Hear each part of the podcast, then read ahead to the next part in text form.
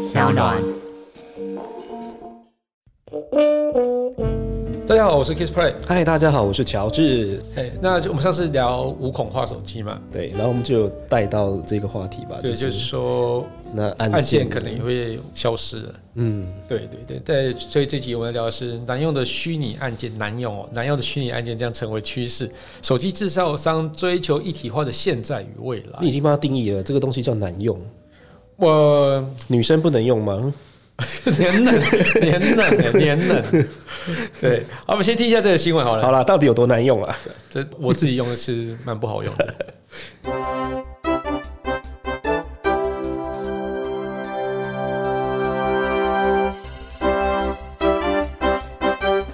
二零一九年发售的手机中，有一项技术总是被忽略，却被产业界视为是未来手机的标配。事实上，今年的 CES 大展上就有厂商展出采用此技术的原型机，它就是取代物理按键的虚拟按键技术，通常被认为是手机一体化的必备条件。使用者在平坦的机侧按压，能做出调整音量、电源开关等操作，并透过震动回馈来模拟实体按键的触感。嗯对，就是刚刚讲的，其实不好用。好，好，我们继续。开门就是这样吗？我不知道哎，我觉得，我觉得，我觉得，呃，可能是用不习惯的问题。啊，继续吧。他很努力的模拟出实体的触感呢。对对对对，二零一九年的 ROG Phone Two 主打的隐形按键，以及华为旗舰手机 Mate 三十 Pro 就是一个很好的例子。前面这个 ROG Phone Two 是用于模拟手把的 R Two L Two 两个物理按键，对射击类游戏来说非常的有用处。那华为旗舰手机 Mate 三十 Pro 它是取代传统物理音量的按键，我这边、这边说明一下啦，那个华为 Mate 三十 Pro 跟 ROG Phone 2这两个我都有用过。嗯，那它其实就是有点像是呃，以 Mate 三十 Pro 来讲的话，它是没有音量实体按键。哦，但它是直接利用触及两下，譬如说在你的音量键的位置。敲两下之后，它的音量那个 bar 就会跑出来，那你再就可以上下去滑动。那在滑动的时候，它还是会有一个一些回馈给你，比如说像震动之类的。嗯，对，那我觉得用起来一开始可能用不习惯，但是你用了大概一两个礼拜之后，就觉得哎，很蛮习惯，就敲两下就可以去滑了。对，那个位置啊，可能就比较容易掌握到。那为什么我我会觉得难用呢？因为我们一般来讲啊，呃，实体按键它都有一个凸出来的地方，嗯，你就算眼睛不要看，也可以去控制音量。啊对，对我，那我觉得难用的地方就是说，譬如我要有时候晚上睡觉的时候要去听音乐，那我就没办法去摸黑的方式去摸到手机的音量按键，所以你要调小声其实就不容易，或者是说像是我放在口袋里面在听音乐的时候。有时候音量要调小声，那你如果耳机上没有办法直接控制音量的话，你就势必得在音量键上去按压嘛，对不对？那所以你在口袋里面就摸不到音量按键在哪里，所以你就没办法按压。我我觉得这个对于习惯使用手机来听音乐或是用背景播放的人，嗯，会差别会比较大。对对，没错。对，如果你平常就已经习惯就是用看的，可能就还好，对，是不是？我觉得对，反正是还好。嗯，对，所以像我来讲，影响可能就相相对大一点因。为你听音乐蛮多的嘛。对对，没错。然后音乐如果你没有去做 normalize 的话，对就是那个大小的时候，下一首可能突然变很大，然后就要去调调调。对啊，有时候对就是呃，像是 Spotify 这种软体，其实它都会在每一首曲子的那个音量，其实它都会比较做均一化这样。它好像是你可以选择要不要均要不要均一化，化？对对，对，那有均一化的话，其实在一般的音量听起动态来会比较上就会被压缩啊。对对对对对，那整个音质可能就会变稍微差一点点。对，对，不过这个也还好啊。如果你纯粹只是要当个背景音乐的话，那就无所谓。嗯哼哼。对对对，好，我倒是有个问题，那是这样子的话，是不是它荧幕也需要常常锁起来？不然你有时没事可能会不小心按到。按到是不太可能啦，因为它其实就是会有一个固定的一个指令。比如说你放在口袋里面，它会不会嗯因为走路啊摩擦，其实这是有机会的，嗯，我觉得蛮有机会的。然后就出现，哎、他自己在那边调调整音量。哎，其实就算 就算你一般的按键放在口袋里面，都有机会发生啊。对啊，因为我自己是呃，像 YouTube 之前没有背景播放嘛，对。但是我可能比如说我听政论节目，不需要一直盯着看呐、我觉得做事的时候我就放着，但是因为我走路它就会摩擦，对。就会突然跳下一的，就是下一个影片，哦，对。对，类似这种情况，对，那这个就比较麻烦一点。嗯，所以就不能放口袋。对，要放包包。好了，放包包，就算你手你可能还有一些有电带电容的东西，你放上去还是一样。哦，所以这已经不只是难用的问题，那个有些使用习惯的问题。是是是是是。好，那为什么手机厂商渴望做一只没有物理按键的手机呢？科技媒体 Wired 引用 Sentence 销售高级副总裁 Remy Lacombe 的看法，他认为厂商是为了追求更卓越的工业设计，一体化手机成为手机制造商的圣杯。这时候，物理按键反而成为了绊脚石。对我真的觉得按键其实，呃，所有的按键或是所有的孔位，我们可能只看到小小的一个路在外面，但它它里面其实还有蛮多的一个机构在里面。嗯，那例如说按键的话，它可能会有里面还有一个簧片，就是要你的力量回馈回来的一个簧片在里面。嗯，所以你按下去之后还要回弹嘛，那所以它里面的一个机构其实其实是还算蛮占空间的。嗯，对，而且其实你的按键的位置。一定就是得摆在侧边嘛，一定要有地方让它摆嘛。那你如果没有地方让它摆的时候，呃，你就呃，如果你那个地方可以把它消灭掉的时候，你可以实现手机的样貌就会变得更多了。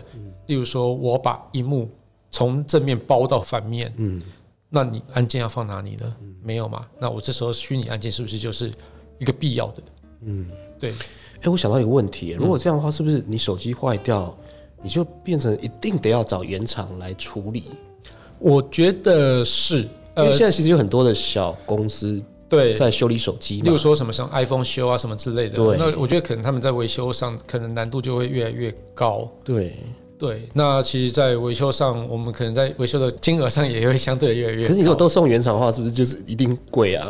对啊，就就他要开多少，你就是只能给他多少。对，所以像是像是各家其实都有推什么 Care 什么 Care 之类的啊、像是 iPhone 就 iPhone Care 嘛，你说一开始有卖那个保险嘛？对 Apple Care，它叫 Apple Care 还是 iPhone Care？Apple Care 嘛，对不对？，Apple 我忘记了。对，应该叫 Apple Care 嘛。然后像是一些零售商，它也有推出，像德意数位，它就推出像第一 Care 之类的这种东西。对，我觉得就就是变成说你要去保险你的手机。你有保险吗？没有啊，我手机每天 两个月就换一次，我保什么险啊？哎、可你的观察就是说，消费者保险的意愿大概怎么样？还蛮高的。真的，我觉得呃，以 iPhone 来讲，或是 MacBook 来讲的话，我的同事啊，呃，他其实都有去做这样子的保险。嗯，那可能就是保前两年这样子。那就是说，他如果手机万一有什么坏掉或是故障的话，那他去修的话，其实在这期间很多时候都是免费的。嗯，对，我觉得其实是相对有保障的。嗯，而且其实现在手机的妥善率，我觉得越来越没有那么好嘛。所以我觉得是故意的吗？是不是阴谋论呢？嗯，有些人会这么想啦，我觉得很很很有机会，因为他每年都出一呃，就说 iPhone 的话，每年都出一款新机。对。如果他今天做了一个五十年都不会坏的手机的时候，你可能对他们来讲也是一个相当困难、相当麻烦的啊事情。对，但是其实这件事情我觉得不太可能发生的是，因为其实，在每一代的系统，嗯，哦，它的 OS 都一直在进化，所以你想要享受到最新的系统或者最新的服务的时候，你还是得换手机嘛。对，所以其实在，在物理上的损坏这件事情，我觉得。它应该也是没有太大必要要这样做。你要推动一个叫做换机潮的时候，你必须要有一个新的功能出现，或者是新的一个呃你非用不可的一个对你的需要出现的时候才会有。例如说，我们像是三 G 换到四 G 手机的时候，四 G 手机，当你大家都觉得四 G 手机是一个非常快速可以去听你的串流音乐啊，或是看你的串流影片的时候，但是你还在用三 G 的时候，你就没有办法去享受到这样子的好处，你必须得换机。换季换成四 G 手机之后，你才有办法享受这样的好处。哎，讲到这个，那明年二零二一嘛，就是说你说那个无孔化手机，对应该会出现，就是开始出现。那它会跟五 G 就是会在同个时间一起在市场上面爆发吧？我觉得这几个像是无孔手机啊，或是虚拟按键手机啊，我觉得应该会随着新的手机出现。哦，我觉得这其实时间是算是蛮凑巧的啦，但并不是因为真的五 G 出现之后，它才故意搭着它出来。对对，但是我觉得五 G 的换机潮有可能会带动这样子的新的 feature 的手机的一个出现吧。嗯对，因为你这样搭着的话，可能会比较好卖一点。嗯，所以大家就可以预期，说明年的整个手机市场会有蛮大的变化啦。对对对对，或者像是折叠荧幕手机之类的，也开始慢慢的变多了嘛。嗯，对对对对，嗯，然后就是这个虚拟按键，他要开始慢慢的去习惯它了。对对对对对。好，那这个新闻内容呢，接下来就说，其次呢，消除物理按键是为了新技术而做的妥协。嗯，新技术指的就是五 G 以及瀑布屏。手机要获得五 G 速网能力，必须在边缘设置天线，进而压缩手机内部的空间。而瀑布屏则是曲面荧幕衍生的新兴技术。瀑布屏最大的特色就是让荧幕以接近垂直角度包覆荧幕的侧边。Mate 三十 Pro 瀑布屏就是以接近直角是八十八度的方式作为它主要的特色，也因为侧缘荧幕的溢出，使得物理按键配置变得不可行。嗯，这个我解释一下，好像是华为 Mate 三十 Pro。它的侧边呢，其实基本上有百分之八十左右都被荧幕所包覆了嘛。嗯，所以你它只剩下呃唯一留的一个实力按键是电源键，它就是小小的薄薄的放在旁边。嗯，因为它其实旁边几乎都是荧幕，所以你在音量按键的话，我们刚刚讲到音量按键其实跟电源键其实都是有一些结构在。所以它其实可能也是它要放音量键，我觉得也不是不行啊，只是说那个位置可能会变窄窄的一个小小的在那边这样子。但我觉得。Mate 三十 Pro 它是应该是一个实验性质，要让大家知道说啊，其实可以这样做。嗯，对对对，而不是真的是它不得不这样做。对，那我们刚刚讲到一个叫做一个荧幕包覆的手机，像小米有一只手机啊，哈，它是荧幕从正面一直延伸到背面，它是像是像是一个荧幕把手机包起来的感觉，所以它正面荧幕都是都是荧幕，而且边边都是荧幕。对对，那像这样的设计的时候呢，我觉得就是。你真的就是势必得用虚拟按键，嗯，对对对对。那另外五 G 的部分的话，我觉得它是天线的问题。那那天线其实你要放在侧边，如果你没有放在侧边的时候呢，它因为它基本上没有位置可以放，嗯，对，放在侧边的时候，那你其实在使用的时候，你不可能又把。你的音量按键跟五 G 的一些机构全部叠在一起，那其实相当困难的事情。所以我觉得这个虚拟按键有可能会是真的，像如他讲的，因为五 G 的产生天线变多了，所以它必须迫一定要这样做，消失，对，被迫消失。嗯，对，把位置让给五 G 的这些，对对对，五 G 的天线，天线，天线们，对，很多天线们，对，很多天线。好，这几年安卓阵营不少品牌仿佛是不向市场屈服的艺术家。各自推出了消费者其实不爱的曲面荧幕、瀑布、瀑布荧幕手机。接下来，这些厂商，这些厂商还打算告诉消费者：“嗨，荧幕吃掉了物理按键，各位最好准备习惯它喽。”是真的，哎，对，所以他们也在追求自己的极限呢。哦，像我们上一集也在讲的啊，其实有时候在一些硬体的开发上，并不是真的是。消费者需求才去开发，而是他们一直在尝试用不同的 feature 来去让消费者有点像试水温的感觉，去试到说，哎，其实这个消费者也可以接受嘛，那我们就可以用这个机构或者这样子的设计呢，继续延伸下去更有趣的应用出来。所以我觉得这个东西叫做强迫大家去习惯之后，然后去开发一个新的市场。原始人知道用火的好处之后，才开始用火。是对。而且我觉得他那个手机有设计的本身就蛮漂亮的话，像瀑布荧幕手机其实蛮漂亮的啊，是很漂亮啊，对啊。为什么他会说消费者其实不爱呢？对我来讲，我不爱，嗯，因为其实它荧幕整个包覆到边缘之后，那边缘的一些画面其实就会变形，而且在边缘那一块基本上。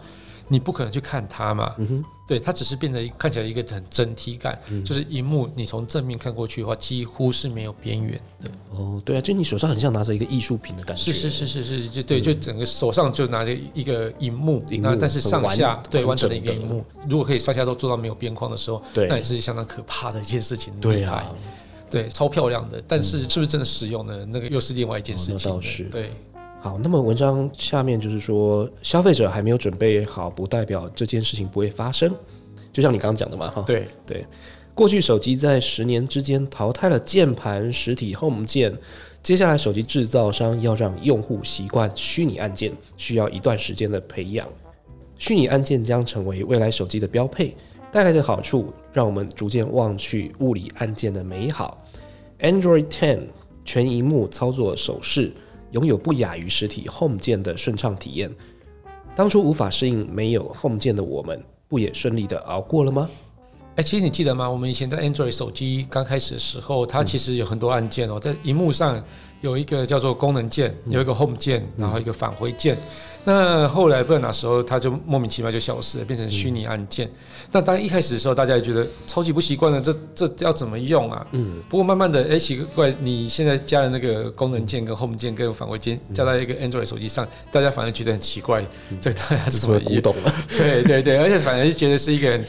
很没有必要的设计，当大家都习惯了之后，所以我真的觉得这呃虚拟按键的东西还是叫做习惯的问题。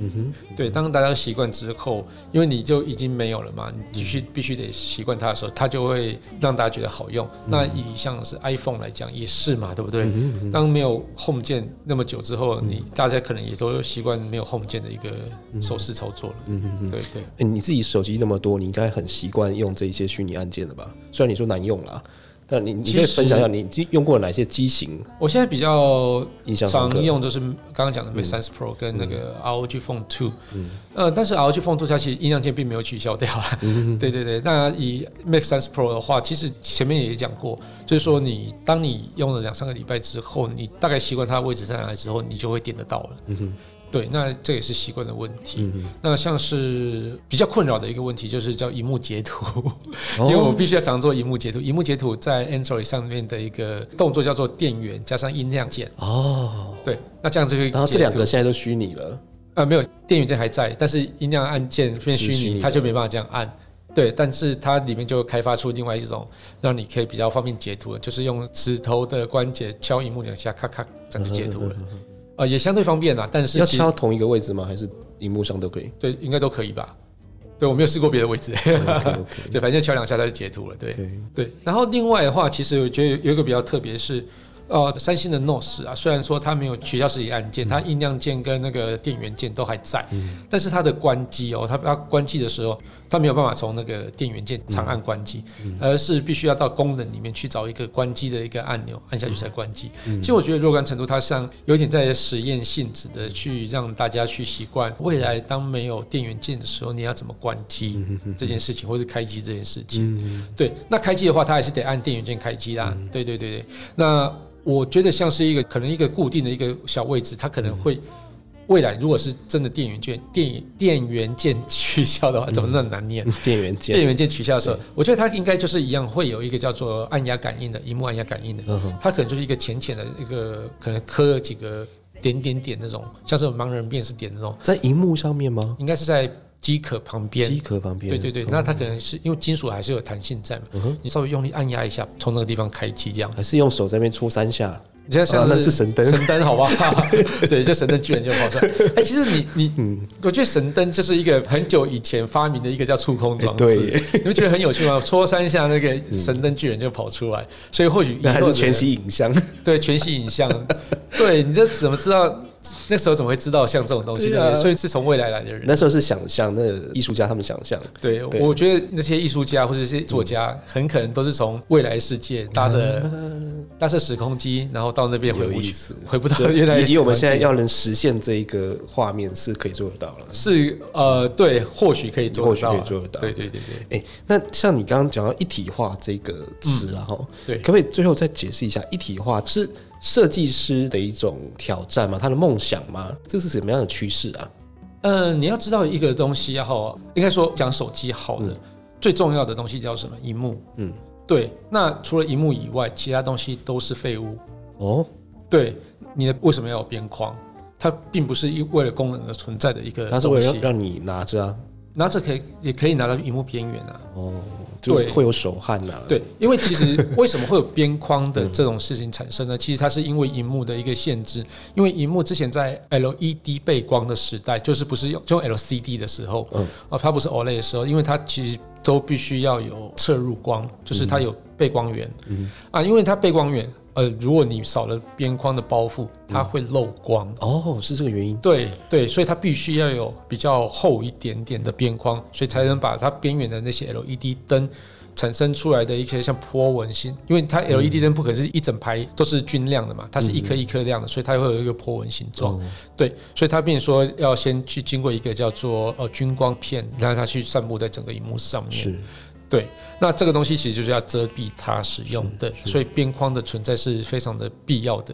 对，那另外边框的一个作用就是说，你可以强固你的荧幕的一个坚固度。嗯对，那这样摔下去比较不容易损坏。嗯对，所以呃，边框的作用其实是增加整个机身的一个坚固性。嗯，对，那今天做到没有边框的时候呢，它其实还是有边框，只是荧幕是叠在那个边框上面的。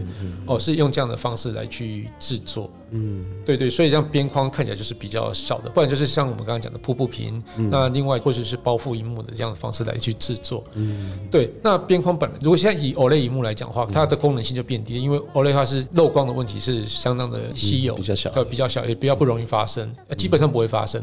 所以它基基本上边框的作用只剩下在稳固你的一个机身的结构。那是真的是必要呢？可能是必要性没有那么高了。嗯哼，对，而且你你很多的机构越来越小，譬如说你的一些晶片啊，什么东西都越来越小，都可以直接用一个荧幕的一个大小底下就可以藏了非常多的机构的元件。嗯那这样子是不是就可以去避免，就是说你真的就完全用不到边框的一些面积了？嗯，对，所以我觉得这个东西未来就是没有必要的东西一定会消失掉。不过坦白讲，就是说防水确实会升级，对，对不对？但是防摔应该会降级，防摔一定是的，所以所以是以 真的是不能摔了。对，是以像是玻璃厂商，像康宁嘛，嗯。那康宁其实一直在推它的 cover lens 跟什么保护玻璃，嗯。就是手机用的外壳保护玻璃这一块，嗯。那其实就是像是大金刚玻璃，它其实就是有蛮坚固的一个耐摔性，是。就是摔下去之后，可能一公尺人，譬如说耳朵的高度是。掉下去之后，它可能都可以有蛮高几率都可以防止破碎，是但是刮伤一定是难以避免的是啊。是是，对，因为因为毕竟那个地面上那个细其实是比玻璃还要硬的。那、无论你用大金刚玻璃或什么玻璃，其实要刮坏其实也是相当的容易的。对啊，对对对对，所以这个东西你还是可以防啊，但是就是你自己还是得小心使用，因还是要小心，对要因为更小心。对，因为摔下去其实毕竟机构越来越精密的情况底下，会越来越难修，也越来越贵。